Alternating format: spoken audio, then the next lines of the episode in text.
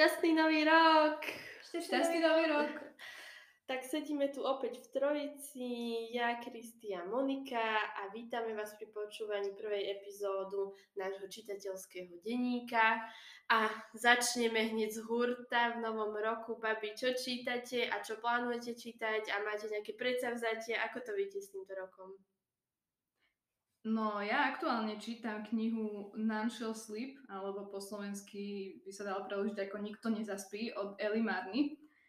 A som asi v polovici, je to úplne super. Zatiaľ je to takých dvoch tínejdžerov, ktorí v 80 rokoch pomáhajú FBI uh, eh, robiť rozhovory s mladistvými vrahmi. okay. Neviem, či ste videli seriál Mindhunter niekto, ale je to, je to vlastne také niečo, že ako Mindhunter s uh, močaním jahňat tak ty si úplne do tohto roka vstúpila, že wow.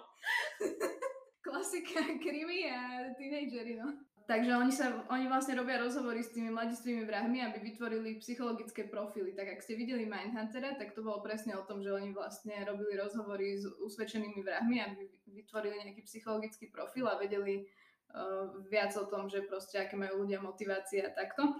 Uh, tak v tejto knihe si prizvú na toto tínejdžerov a ako robia tieto rozhovory, tak sa vlastne zapletú do vyšetrovania aktívneho prípadu. No a ako hovorím, zatiaľ je to úplne super, takže dúfam, že ma konec nesklame a nebude to trpieť takým tým, že keď sa kniha rozbehne dobre a potom na konci si, že... No. A aké máš výzvy do nového roka? Rada by som toho prečítala viac. Tento rok mám 41, teda minulý rok, mám 41 kníh prečítaných, čo je také, že not great, not terrible. Mne sa to zdá super, ale pokračuj. 36, keby to bolo a, takže rada by som budúci rok toho prečítala viac, ale neviem úplne, že či to viem časovo zladiť s prácou, s piatočkom aj všetko. Ale tak moje predsavzatie je asi také. A tento rok som celkom veľa čítala aj komiksov, aj grafických románov, čo by som, v čom by som teda rada pokračovala aj budúci rok. No tak možno to, že trošku diverzifikovať. Monika? Ja som na Vianoce dostala knihu, takú tú veľkú hrubú knihu Spisovateľia, život a dielo, čo mi teraz to prišlo, že je to vlastne niečo ako uh, zaujímavejšia a krajšia učebnica literatúry. Aha. Ale vlastne možno aj s tým je, je také moje malé predsavzatie do ďalšieho roka, že by som viac chcela čítať možno klasiku a nejaké také veci, ktoré mi ušli ale akože nemám žiadne konkrétne predsavzatia, že ani čo sa týka počtu, alebo um, tento rok bol podľa mňa u mňa taký veľmi kvalitný na knihy, ktoré som čítala. Uh, prečítala som strašne veľa dobrých kníh a aj som tak celkom prekladala beletriu a nejaký non-fiction, čiže to by som určite aj do budúceho roka chcela uh, takýto pomer si tam zachovať a hlavne čítať podľa nálady. To je super. A máš už niečo rozčítané? Už si s niečím začala? S klasikou nie. Akurát som ešte dočítala um, vlastne, že Paris Review 50. roky, čo je vlastne výber um, rozhovorov so známymi spisovateľmi z 50. rokov, ktoré boli v takom um, časopise Paris Review, vtedy publikované a vlastne hneď tam som si tak značila, že od tohto či, uh, spisovateľa by som si chcela niečo prečítať a tak Čiže zatiaľ takto na také vlne klasiky trošku. A ja poviem za seba, že čo sa týka predsavzatí, asi nemám žiadne. Jedine, čo by som chcela docieliť, tak to je, čo si spomenula, že ty, že čítať podľa nálady, že niekedy ako keby sama na seba si dávam taký nezmyselný tlak, že toto by si mala čítať, alebo toto by sa ti malo páčiť a je to také, že Veď upokoj sa a prečítaj si možno jemne takú, že trash, trashy literatúru, alebo neúplne výkvet toho, čo existuje v literárnom svete, ale však dobre, však dá sa stráviť čas aj pri takej jednoduchšej knihe, že ako keby, že menší tlak, možno niekedy na takéto kvalitatívne čítanie, s ktorým sa môžeš pochváliť na sociálnych sieťach alebo na Goodreadse a proste uh, tak trošku si užiť to čítanie viac. Takže to by som chcela určite docieliť. A ja už som stihla, ja už čítam druhú knihu tento rok. Ja som sa normálne do toho pustila. Závidím. Plnou verbou, ale začala som s takou kratučkou, ktorá sa volala Born in 1982, takže narodená v roku 1982. Je to od uh, juhokorejskej spisovateľky a bolo to také oči otvárajúce feministické dielko, ale tak zhltla som to za taký deň, to maličká mhm. knižočka, ale taká veľmi silná a že ozaj som vstúpila do toho roku taká, že fú, OK.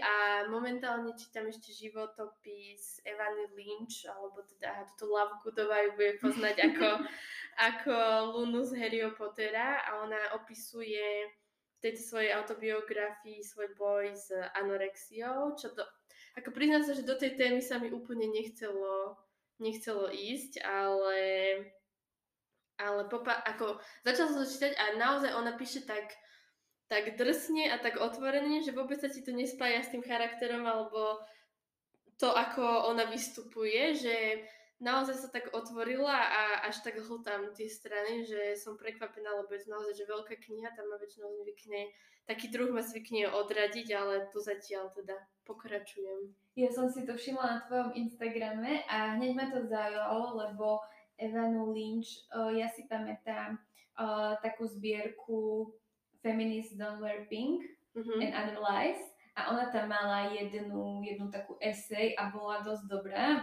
určite z tých lepších v tej knihe, takže tam sa mi páčilo aj písanie, takže som zvedavá potom, čo povieš na túto knihu. No určite, ako už som, už som za nejakou s tou stranou a naozaj, že môžem povedať, že toto bude 4 hviezdičková až 5 hviezdičková kniha, takže to už viem teraz, ako fakt, že ten, ten štýl, akým píše, tak to je neskutočné. To sa mi páčilo. Teraz chvíľa, na ktorú sme všetci čakali. Poďme sa povrtať v minulom roku, asi tak zaspomínať na najlepšie knižné tituly. Dali sme si veľmi prísny limit, že dokopy budeme mať 10 knižiek. Pokúsime sa toho aj držať, lebo myslím si, že tých kvalitných kníh bolo minulý rok veľmi veľa. Jedna z top kníh tohto roka pre mňa bola uh, kniha Ty krásna temná Vanessa. Je to kniha, ktorá, ktorá, sa, ktorá dostala takú nálepku mýtu, čo neviem, či bolo úplne že šťastné. Akože možno to trochu aj pomohlo tomu, ale veľa ľudí bolo aj takých skeptických kvôli tomu. A ja sa priznám, že trochu tiež, ale keď som si ju prečítala, tak som zistila, že absolútne akože sa nie je čoho bať Uh, pretože aj keď sa to spája s mýtu, tak tá kniha vlastne vôbec nie je o tom, že obviňovanie proste mužov a neoprávnené vrtanie sa vo veciach, ako si niektorí myslia, teda, teda kvôli čomu sa boja mýtu. Uh, ale je to vlastne uh, kniha o babe, ktorá spomína na, uh, na svoje roky na strednej škole, keď mala vzťah s jedným učiteľom. A podľa mňa je to veľmi dôležitá knižka kvôli tomu, lebo uh, existuje kopa báb, ktoré toto zažili, že v mladom veku mali pozornosť nejakého staršieho muža a veľmi im to lichotilo a uh, s odstupom sa na to pozerajú úplne inak. Že vlastne podobne ako tá protagonistka si nejak, nechceli úplne priznať, že to nie je v poriadku a prišlo im to, že, že wow, on má záujem, ja som akože pre neho výnimočná, jedinečná a podobne a v skutočnosti v skutočnosti ten vzťah nebol, nebol taký, ako si mysleli. Monika, ty si čo myslíš o tej knižke? Ja úplne súhlasím a presne aj s tým, ako si hovorila, že tá nálepka mýtu, že ja som sa tiež zamýšľala nad tým, že či to tej knihe neuškodí, ale potom si hovorím, že možno je to práve, že dobre, že ako keby, že E, pod tou nálepkou v úvodzovkách mýtu, že nie sú proste len príbehy nejakých herečiek a režisérov a podobne, ale že ukazuje, že vlastne, že celý, celý ten proces, alebo ako tam nazvať, že keď je tá žena zneužívaná, že naozaj, že aké to má dôsledky, že prečo v podstate až po rokoch sa niekedy o tom rozpráva, pretože vlastne v tej chvíli si možno má všelijaké pocity, ona sama a neuvedomuje si, že či je to dobre, či je to zlé, či to chce, či to nechce a, a vlastne tá kniha pekne, napriek tomu, že je to fikcia, tak pekne ukazuje, že v podstate, v podstate nie pekne, ale ukazuje, že aké to má naozaj dôsledky a ako sa toho nedá zbaviť. A ja mám otázku na vás obe, lebo ja som knižku nečítala, že mňa asi presne odradzala tá téma, že je to také podľa mňa je veľmi málo báb a žien, ktoré si nejakým spôsobom obťažovania akože neprešli, že je to smutné, ale verím, že každá má nejaký ten príbeh, tak aj pre mňa to bolo také, že chcem otvárať v sebe vlastne spomienky tiež na niečo proste takéto. Tak ja som nečítala, ale je to napriek tomu, že je to ťažká téma, ľahké čítanie, alebo sa to čítalo ťažko, že ako ste to mali, keď ste to čítali? Hmm. Ja by som povedala, že to nie je, nie je úplne že ťažké čítanie, ale bola trošku pre mňa dlhá, že určite by som odtiaľ vedela 50 strán škrtnúť, hej, že boli tam také niekedy, že zbytočné scény a opisy, ktoré boli také, že nikam to až tak neviedlo. Ale ja som ju napríklad prečítala celkom rýchlo, že mne to prišlo, že, že dosť rýchlo to odsypalo a uh, zdržalo to môj záujem, ale hovorím, že možno je to aj kvôli tomu, lebo si tým prešla e, kopa žien a ja teda tiež, že, že vlastne že v tom pubertálnom veku, e, keď, keď máš záujem vieš, staršieho muža, tak e, ako sa na to nesprávne pozeráš, ako máš skreslený pohľad a tiež som si to s odstupom času uvedomila a prišlo mi to také, keď som si to čítala, že, hm, že nie som v tom sama, aj keď teda nestalo sa mi nič také ako tam, ale uh, tiež mi to v tej dobe lichotilo, keď sa zaujímali o mňa muži, ktorí sa nemali čo zaujímať. Uh-huh. Uh, ja by som akože iba k tomu, že či je to ľahké alebo ťažké čítanie, tak tá kniha sa často porovnáva s Lolitou, aj vlastne samotná kniha, tá autorka, e, teda tá hrdinka si často ako keby, že nejaké časti z Lolity číta a tak, tak v porovnaní s Lolitou je to ľahšie čítanie. A uh, akože dá sa prečítať dosť rýchlo, jediné, že čo ťa akože vie v tom čítaní brzdiť, sú naozaj také momenty, kedy si povieš, že fú, že, že to je akože nálož. A inak mňa tam akože trošku odradzol aj ten názov. Mne to prišlo také strašne zvláštne, že ty krásna temná Vanessa, ako keby mi to prišlo, to je taký zvláštny preklad, ale vlastne je to vysvetlené tým, že je to um, vlastne doslovný preklad nejakej básne, ktorá je tam. Aha, jasné. Že takto na, tá básne vyšla pod takým názvom v Slovenčine alebo už si nepamätám správne, či to bol názov alebo nejaký iba verš. A mne sa zdá, že to bol kúsok veršu no. vlastne od, od Nabokova, čo je autor Lodina. Aha, ok, jasné. A vlastne to ten učiteľ vlastne tej žiačke tú báseň posunul a vlastne z toho ten názov vyplýva. Toto je inak dobré, že si spomenula, lebo uh, presne som, ako keď som tú knižku videla v knihkupise, stále som ju nečítala, tak presne mi to prišlo také, že je to tu nejaké také divné Fifty Shades of Grey, že akože z toho názvu, ale aj z toho, z tej obálky, že je to také, že ideme tak fetišistovať akože túto tému, alebo bola som z toho taká rozpačitá, takže uh, ako som veľmi rada, že je to vysvetlené. Dobre, Ťažká téma, inak sme si dali, že prvú knihu roka takú. Inak ja keď sa tak spätne pozerám, tak som si vybrala tiež dosť ťažké knihy a ťaž, ťažšie témy, takže... Dobre, ja to budem, ja to budem odľahčovať. Ja, dobre. Tak ja teraz na prejdem na úplne, že maličkú knižočku od autora, počkajte, mám to tu, Sergej Dovlatov, ktorá sa volá Kufor. Je to úplne malinká modrá knižka a ja som vyberala aj knihy, s ktorými sa mi spája nejaké obdobie toho roka. Tá kniha sa volá Kufor, že je to také... Uh, nabudilo mi to v knihu pesve takú cestovateľskú náladu a ja som ju teda prečítala celú vo vlaku, keď sme išli do slovenského raja, tak s tým sa mi to tak spája a je to v podstate o ruskom emigrantovi, ktorý odišiel do USA len s jedným kufrom a má ako keby že také krátke poviedky o rôznych predmetoch, ktoré sa v tom kufri nachádzajú a ktorý otvoril až po niekoľkých rokoch, kedy ho mal pod postelou. Takže je to také, že satirické, ironické, ale zároveň dáva to taký pohľad na to Rusko, v ktorom žil. On, ak sa nemýlim, tak sa narodil v roku 1978, takže predpokladám, že tak na konci 20. storočia sa odohrávajú tie príbehy a bolo to veľmi ľahké čítanie, ale zároveň také, že niečo sa tak dozvieš o nejakej inej perspektíve a inom období a možno, že aj o tom príbehu tej migrácie, že odídeš z úplne inej kultúry niekam inám, ale nesieš si to svoje, to svoje ja proste hoci kam kam ideš a že ho znovu vieš tak objaviť po tých rokoch. Vy ste niektoré, niektoré čítali túto knižku? Áno, ja som ju čítala a veľmi sa mi páčila. Akože tiež dala som jej 5 hviezdičiek a dosť som sa zabávala na tom. A prišlo mi to, prišlo mi to úplne také Neviem, či ste niekto čítali 12 stoličiek, alebo ste videli revizora, alebo nejaké takéto veci, ale ma to atmosférou tak, tak vrátilo k tomu, že proste uh, tá absurdita toho Ruska, proste aj 12 stoličiek, myslím, akurát v tej dobe, ako bol prevrat a takže je to tak, také, že trošku na hrane, ale má to veľmi, veľmi taký spoločný vibe, taký tragikomický a taký, že smeješ sa na veciach, ktoré by v inom kontexte asi neboli úplne vtipné.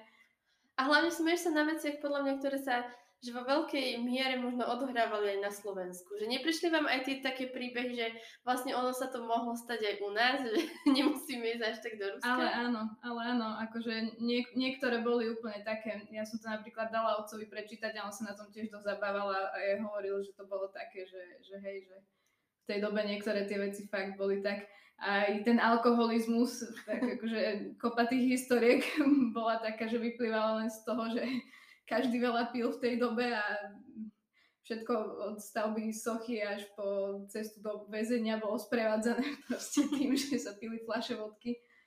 A mne sa to ľúbilo. Tak super knižka a Monika, ty nám završ toto prvé kolo.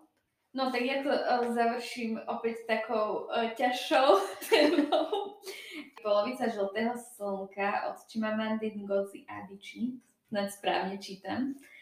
Uh, je to kniha z vydavateľstva Absint, ale ide o edíciu 100%, čiže nejde o reportáž, ale je to v podstate beletria, ktorá sa ale odohráva na pozadí m, nejakých skutočných udalostí. A v tomto prípade je to občianská vojna, respektíve vojna medzi Nigeriou a Biafrou v 60. rokoch. Striedajú sa tam uh, ako keby, že pozorovania viacerých uh, postav. Je to v podstate hlavná hrdinka Olana, ktorá je taká žena z nejakej takej povedzme, že uh, strednej triedy. Potom je tam jej sestra, ktorá je trošku bohatšia.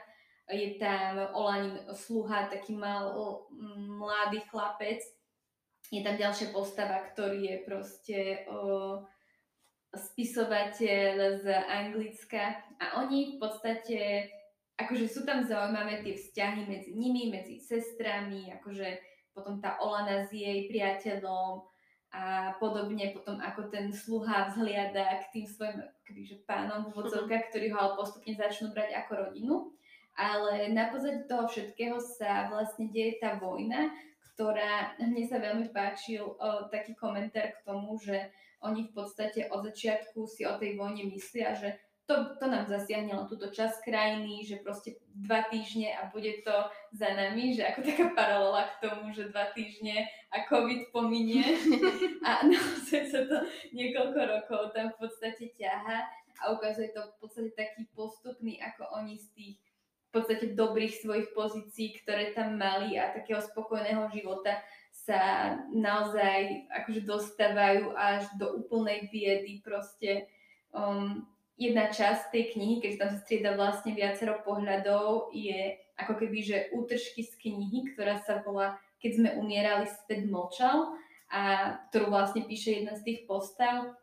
A naozaj je to, ako keby, že tá kniha nehovorí o nejakých reálnych rokoch alebo um, ako keby, že menách nejakých že ľudí, ktorí tam tú vojnu zvádzajú, ale, ale je to naozaj uh, ako keby, že taká ukážka toho, ako to zasiahne tú rodinu a naozaj je to silné v tom, že posledná možno tretina knihy naozaj akože opisuje takú biedu a hladomor, pretože v podstate naozaj tú vojnu akože vyhrala tá Nigeria kvôli tomu, že tých ľudí úplne vyhľadovala že oni, akože keď tam zbadali nejakého potkana, tak sa všetci proste pobili na tom, že kto si ho zoberie, aby ho mohol zjesť, takže že naozaj je to, je to ťažké čítanie, ale podľa mňa je to veľmi dobre napísané. A ak by som to mala porovnať s Amerikánkou od tejto istej autorky, tak Amerikánka je akože také mm, reálnejšie, mm, nie že reálnejšie, také súčasnejšie možno čítanie, ale toto mi prišlo ešte lepšie. Mm-hmm. Ja sa na ňu už dávnejšie chystám, lebo Amerikanka sa mne strašne páčila, akože mm, ja sa nerada púšťam do, do hrubých kníh, ale Amerikánke som dala šancu a bola som veľmi rada, lebo fakt som tomu dala tiež 5 hviezdičiek a bola som úplne že uchvatená z toho a vďaka tomu som si toto chcela prečítať. Ale presne toto ma tak odrádza, že viem, že to je dosť také, že je to dosť obsiahlé, je to akože ťažké. Mne napríklad prišlo aj z počiatku také, že, v podstate tá téma mi je úplne vzdialená, že proste čo ja viem o občianskej vojne v Nigerii. Mm ale naozaj akože m, najprv z počiatku je veľmi putavý ten príbeh, vlastne medzi tými postavami ich vzťahy a podobne a potom vlastne ako keby, že už, už tá vojna a, a to ako, ako to oni prežívajú sa tam ako dostáva viac do popredia, ale už je, je to strašne putavé. V akom období toho roka, že si dokázala čítať niečo takéto, že ideš do takéto ťažšej literatúry hoci kedy, alebo musíš mať na to taký nejaký špeciálny moment, že dobre, idem sa do tohto pustiť? Vieš čo, ja som to čítala asi niekedy v lete. Nemala, akože ja som do tej knihy išla s tým, že ja som si ju ešte proste v predpredaji objednala, ale na, nakoniec mi trvalo dlho, kým som sa k nej dostala, ale akože nešla som do toho s tým, že som vedela, že to bude proste nejaká ťažká kniha. Akože už každá absintovka, mám pocit, že ideš do toho s tým, že vieš, že to nebude veľmi veselé čítanie, ale že nečakala som, že, že to bude vlastne až, až také akože brutálne tie opisy, napriek tomu, že ide o fikciu, ale uh, akože asi to nemalo na mňa nejaký veľký vplyv, či som to čítala v lete, mm-hmm. alebo zime, alebo na jeseň. Dobre. Mhm, tak do toho sa pustím čím skôr, keď teraz je také obdobie, že je depka vonku, tak môže byť depka. Ale možno, že práve, že lepšie je to čítať cez leto, vieš, že ja, máš taký balán, že teraz hej, sa úplne nepochováš. Aha, že pozrieš von si, že fú, ešte, že tak. Druhé kolo. A ešte k tomu sme zistili, že to bude tematické. A téma druhého kola budú silné ženské hrdinky. Monika, začni. Tak ja začnem knihou, ktorá sa volá Život sa so mnou pohráva od Davida Grossmana, alebo Davida, neviem ako sa to číta, je to izraelský autor. A ja som si inak túto knihu vybrala aj preto, lebo mám pocit, že na slovenskom bookstagrame sa nevenuje toľko pozornosti, ako by sa možno mohlo. Je to mm, kniha z edície Klad z Artfora a presne mám pocit, že, že viacero kníh, ktoré napríklad mne osobne sa až tak nepáčili, tak akože všade dookola o nich čítam. A o tejto zatiaľ nie, ale tak môžeme to zmeniť.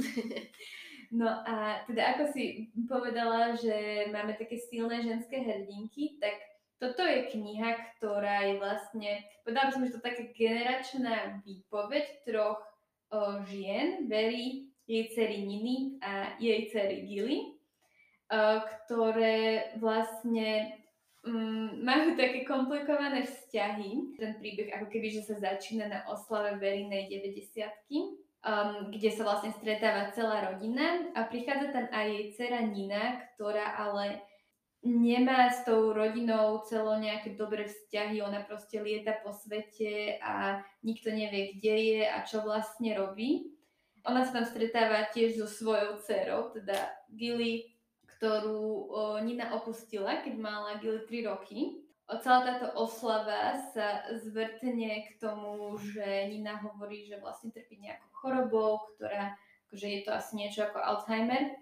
A ona chce, aby uh, Gilly, ktorá je filmárka, natočila um, kebyže príbeh týchto troch žien, ktoré, aby si to Nina potom, keď už bude strácať pamäť, tak aby si to vlastne pušťala a spomínala si na to, aký bol jej život.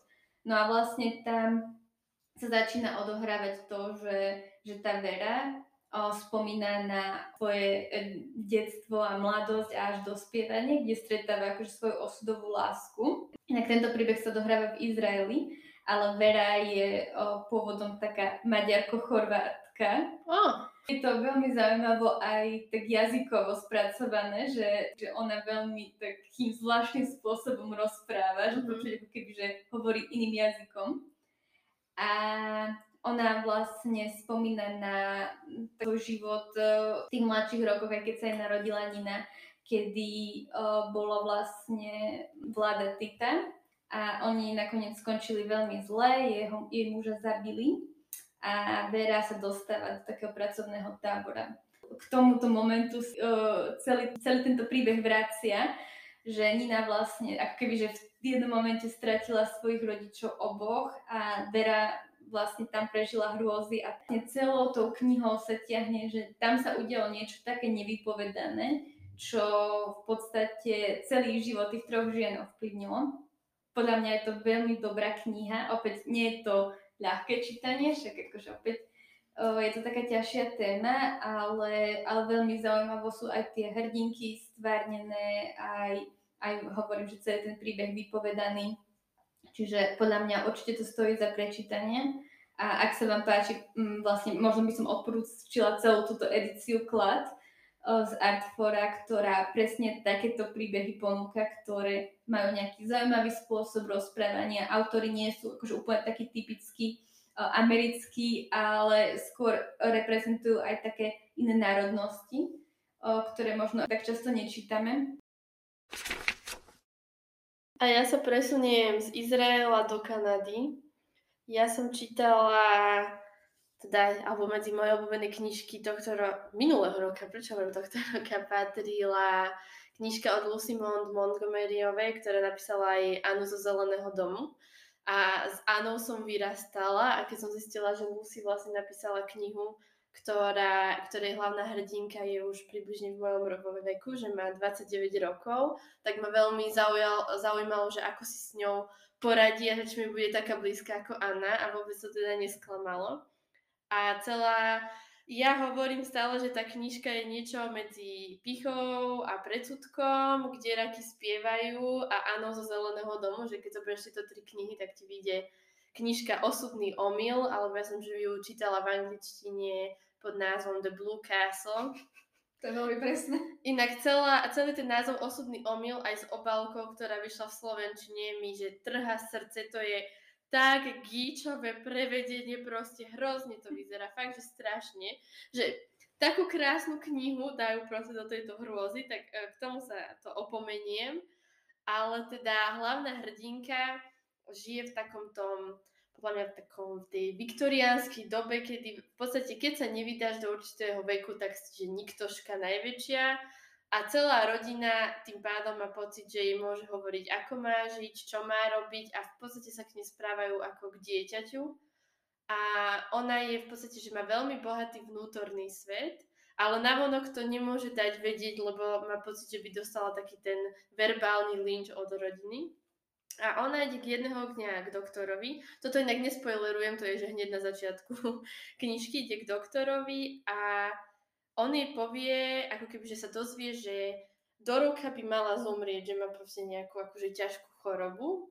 A ona si teda povie, že ak mám iba že rok života, tak prečo by som ho mala žiť podľa predstav mojej rodiny a aj tej širokej, aj tej blízkej a v podstate ako keby, že ten svoj vnútorný svet, ktorý má taký bohatý, začne žiť že naplno.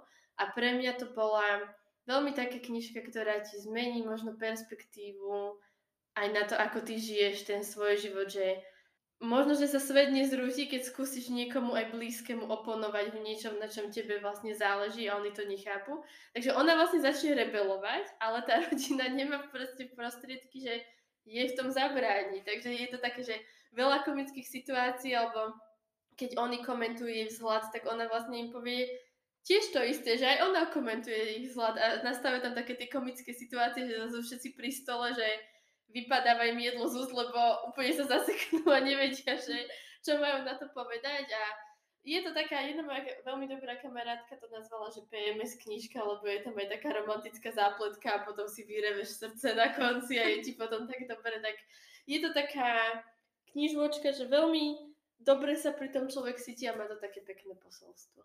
Sme no. to tak nechali pekne doznieť, nie? Kristi, poď ty. Tak moja ďalšia knižka uh, je Dievča, žena, iné, ktorá vyšla v Slovenčine vo vydavateľstve Inak.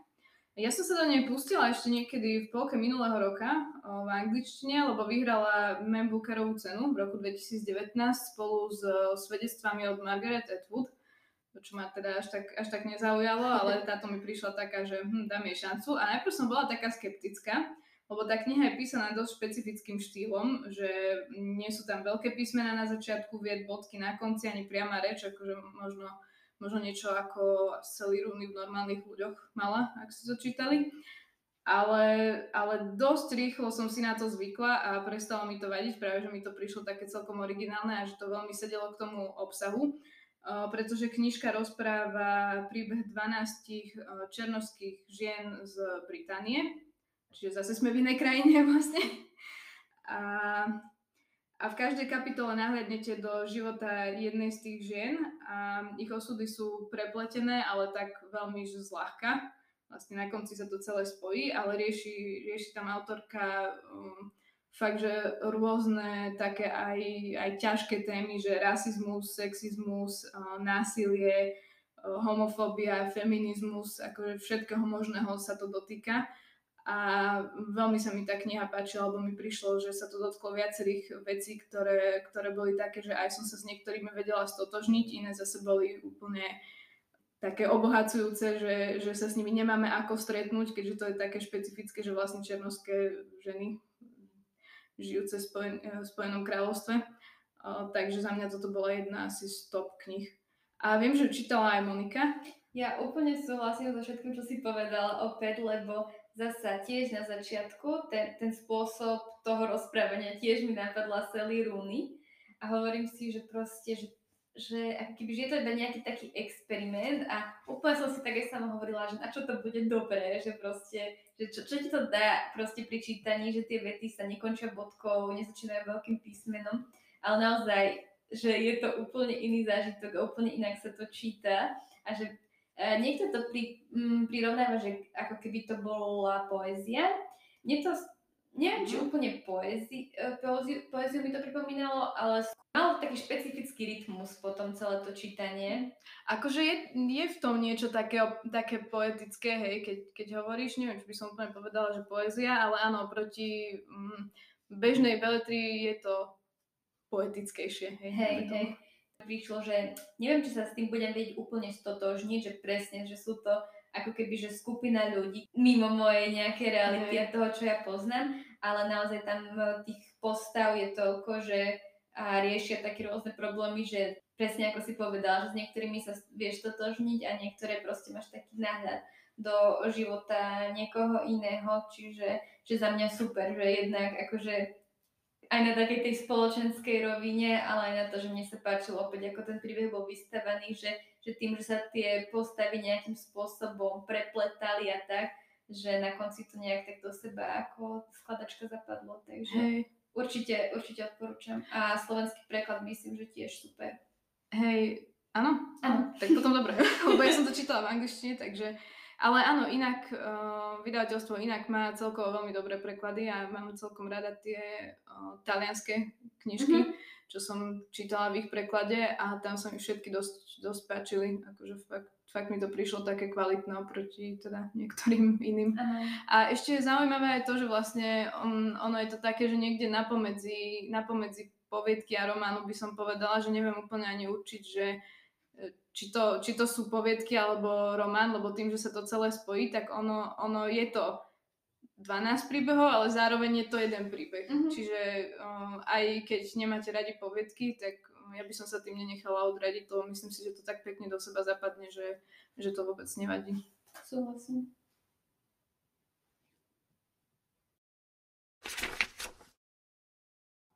Naše tretie a posledné kolo, ktoré sa bude niesť v duchu biografií takých tých skutočných, aj takých fiktívnych. A Kristi, začneš? Uh, tak mojou prvou, treťou, dobre, treťou knihou je grafický román vo vlnách od A.J. Danga, ktorý vyšiel v Absinte. A síce nemám rada romantizovanie závažných chorôb, lebo som si tým sama prešla, takže sa dosť vyhýbam takýmto knihám, čo majú tematiku, že rakovina a iné choroby. Ale toto vôbec nie je ten prípad, aj preto som sa do toho pustila, lebo je to, je to krásna kniha, v ktorej sa vlastne prelína príbeh lásky a príbeh surfovania. Je to takto na prvé počutie taká zvláštna kombinácia, ale je to fakt, funguje to a je to fakt veľmi pekné. Čiže autor vlastne rozpráva o histórii surfovania v jednej línii a je aj farebne vlastne oddelená od druhej línie, v ktorej rozpráva o tom, ako sa spoznal a dal dokopy so svojou priateľkou, ktorá ho priviedla k surfovaniu a ona teda vlastne počas celého ich vzťahu takmer bola chorá, bola z rakovinou, až nakoniec zomrela. Čiže je to také, také smutné, ale, ale je to veľmi pekné. Je to aj pekne nakreslené, aj je to tak citlivo podané, čo mi príde, že v iných prípadoch sa niekedy tak dobre autorom nepodarí, lebo sa to strašne snažia tak milkovať a hrať na city s tými chorobami, že... To taký Vilo rozboril, vieš, niekedy v knihách, že... A toto ja veľmi nemám rada, takže preto som sa nikdy nepustila, neviem, či sa niekedy pustím, aj keď to mám už pár rokov v pláne do Na vine sú hviezdy. Nie, ešte... nepúšťaj, nepúšťaj sa do toho. Tiež si hovorím, lebo som si to chcela prečítať ešte vtedy, keď som asi bola v tom veku, keď to bolo relevantné, tak teraz už nie som úplne v tom veku, mm-hmm. ale stále som taká, že možno sa raz do toho pustím, ale asi skôr nie, lebo nemám rada takéto príbehy. Ale toto bolo naozaj krásne, citlivo spracované a tak pekne to celé zapadlo do seba, že, že ako sa autor spoznal aj so svojou priateľkou a s jeho bratom, ako našiel lásku k surfovaniu, keď už ona vlastne až tak surfovať nemohla kvôli tej chorobe a ako spolu cestovali a snažili sa proste straviť tie tie chvíle, tak aby čo najviac to jej dalo ešte do života. Táto knižka patrí aj medzi moje obľúbené, určite medzi grafickými novelami Vynika z toho predchádzajúceho roka. A ako si spomínala, že to tam farebne oddelené, tak mne sa to veľmi páčilo, také, že uh, mám rada, keď ten vizuál trošku mm-hmm. aj hrá ako s tým, čo sa v tej knihe odohráva, je to také ľahšie na spracovanie.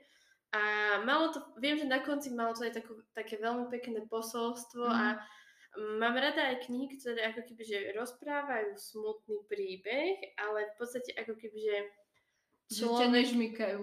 Áno, nežmykajú, presne, že z teba tie city, akože mm. bereš to tak, že ok, tá smrť je z časti, z veľkej časti súčasť života, je, že proste musí sa to v niektorých prípadoch odohrať, aj keď oveľa skôr, ako by si človek želal, ale nemusí to byť zase koniec úplne všetkého, že tam podľa mňa pekne sa hrali s tou témou, takže áno, keď ti niekto blízky zomrie, tak v podstate máš, máš chuť, aby si celý ten svet že zastavil a nič už by sa nemalo odohrávať a nič sa nemá diať, ale v podstate, že ten život tak nejako musí ísť ďalej a ty musíš ísť ďalej a to tam veľmi pekne komunikujú, takže to bola veľmi, veľmi silná, veľmi pekná kniha a pre mňa ďalšia biografia, ktorá, ktorú som čítala ako jednu z posledných kníh minulého roku a to bola biografia Willa Smitha, ktorá sa volala Will.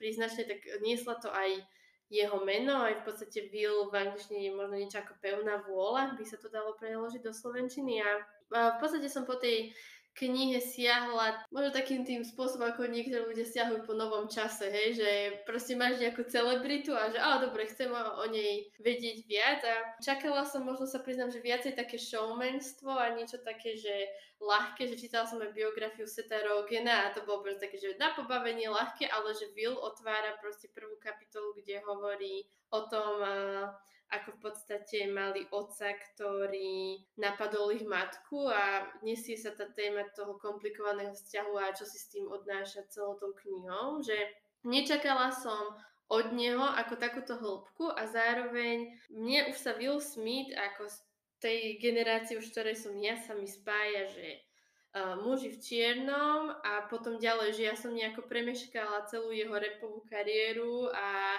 Fresh Prince a všetko. Čiže ako som čítala o tom, ako sa chcel stať reperom a o tom, ako začal nahrávať ten seriál, že úplne sú to úžasné príbehy a zároveň tá multimediálna doba teraz, že vlastne ty vieš ísť na YouTube a vlastne vygoogliť si jeho prvý song, ktorý mu kedy hral v rádiu a hovoril o nejakej scéne z Fresh Prince a tu si vieš pozrieť a je to také, že veľmi ma bavilo to také, že niekto ti niečo opisuje a ty sa reálne vieš na internete pozrieť, či ti hovorí pravdu alebo nie, že reálne existujú o tom dôkazy. K tejto knižke inak Will spravil aj taký šesdielný mini dokumentárny seriál na YouTube.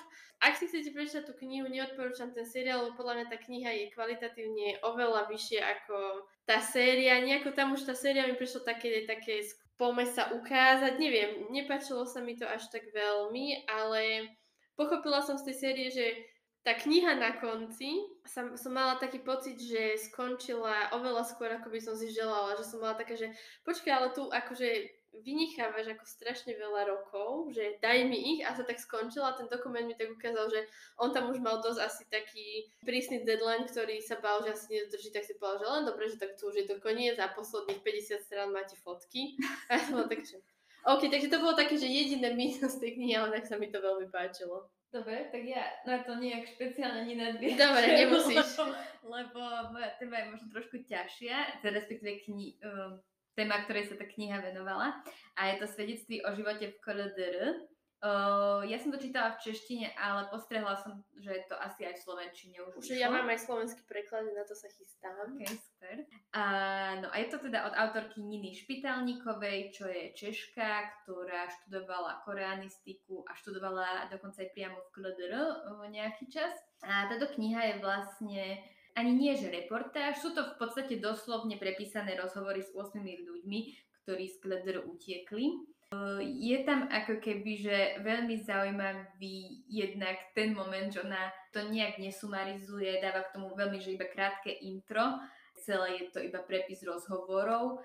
Tých 8 ľudí je naozaj takých rozdielných, že ona si tam v podstate vybrala ľudí z rôznych, ako keby, že nejakých sociálnych, spoločenských vrstiev, ktoré sú v Koreji, a teda v Severnej Koreji Čiže je tam rozhovor proste s nejakým človekom, ktorý žil v takej rodine rolníkov, potom niekto, kto bol z takej strednej triedy, sú tam ľudia, ktorí obchodovali na čiernom trhu, ktorí prevážali ľudí cez hranice. Je tam šofér, ktorý robil šoféra um, takým vysoko postaveným politikom a podobne. A tá autorka ale veľmi dobre zase tie rozhovory aj tak smeruje, že každý podhalí taký kúsok z toho života a dokopy je to aj rôzny obraz. Uh, že mám pocit, že o KLDR akože väčšina ľudí počula nejaké také priam až bizárne, nejaké také útržky z toho, že ako tam vyzerá, že to potom vlastne celá tá akože postava Kim Jong-un, Kim Jong-il a tak, že to vyznieva až tak akože tak komicky, ale ako tieto príbehy naozaj sú to svedectva o tom, že ako ťažko sa tam žije, že asi by sme nemenili s nimi. Takže určite mhm. odporúčam, je to naozaj, že za mňa asi najlepšie non-fiction, čo som minulý rok čítal. No ja som si všimla, že ty máš takú tému, že skoro v každej tej knihe máš akoby, že viacero pohľadov na svet mm-hmm. a v tom istom príbehu, takže normálne, že to asi ťa, to som si tak všimla, že je to tak prepojené. Inak áno, všimla som si to aj ja, keď som si to tak mm. akože dokopy dávala tie knihy. Uh, čítala som akože jasné, že aj iné knihy, aj také ľahšie a tak, ale hej, to ma tak celkom baví, no, že kebyže viacero takých tých uhlov pohľadu. V tejto knihe, v tejto knihe je viacero uhlov pohľadu, akože v podstate ukazujú ten život v Severnej Koreji, akože z pohľadu či už vyššie alebo nižšie postavených ľudí, ale celkový obraz, ak som si, že je dosť rovnaký. Mm-hmm. A ešte dám, že veľmi sa mi páčilo, že v tej knihe tá autorka, keď viedla tie rozhovory, tak ona tých ľudí v úvodzovkách naviedla, aby naozaj podhalili aj také možno veci, na ktoré oni sami nie sú veľmi pyšní. Čiže ona ich proste nejako neodsudila. Oni sa naozaj neukazujú iba v nejakom dobrom svetle, že, že reálne akože hovoria, že neviem, niekto odišiel odtiaľ a nechal tam svoju rodinu, alebo že proste boli medzi tými ľuďmi, ktorí brali úplatky, lebo proste, alebo dávali úplatky, lebo tak sa to tam proste robí a tak a že tým, že ona ich vlastne nejakým spôsobom neodsudzovala, tak naozaj, že veľa z nich osobné veci uh, povedalo, ktoré ich kvázi nedávali do dobrého svetla, ale bolo to veľmi, veľmi také silné. A posledná naša bonusová desiatá kniha, Kristy. Tak moja posledná kniha je Sedem manželov Evelyn Hugo, čo je od autorky Taylor Jenkins Reid. Možno ste um, o nej už počuli, alebo ste od nej čítali Daisy Jones and the Six čo bola kniha, okolo ktorej bol celkom veľký hype. Mňa to úplne neobyšlo. Uh, ja som ju zaregistrovala, ale napríklad aj túto Mhm. som mala zaradené, že to je no, taká, taká tá ľahká až... No, je, je, to, je to ľahšia literatúra, rozhodne to nie je z tejto kategórie, mm, čo sme vlastne teraz riešili, akože je to určite taká oddychovka, ale mne sa veľmi páčila.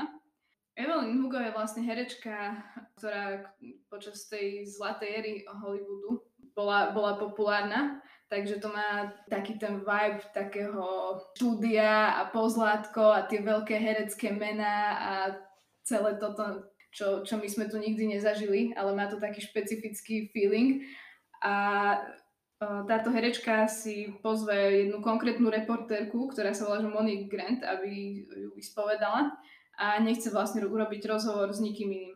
A ponúkne jej práva na svoju biografiu, že môže napísať teda jej biografiu, ale že len ona, nikto iný. Čiže nechce to ponúknuť ani časopisu, pre ktorý robí, ani nikomu inému a rovno jej povie, že ak to nevyrozpráva jej, tak proste to, tie tajomstvá zomrú s ňou. tak ona si teda povie, že dobre ide do toho, veď je to dobrý deal aj všetko. A Evelyn jej porozpráva svo, príbeh svojho škandalozného života, v ktorom mala 7 manželov. A je to, je to presne také, aké to, ako to znie. Teda je to také ľahké a je to hej, plné týchto škandálov a tak, ale, ale s tým, že tým, že to hovorí ona, tak to poodhaluje, že čo bolo za tým.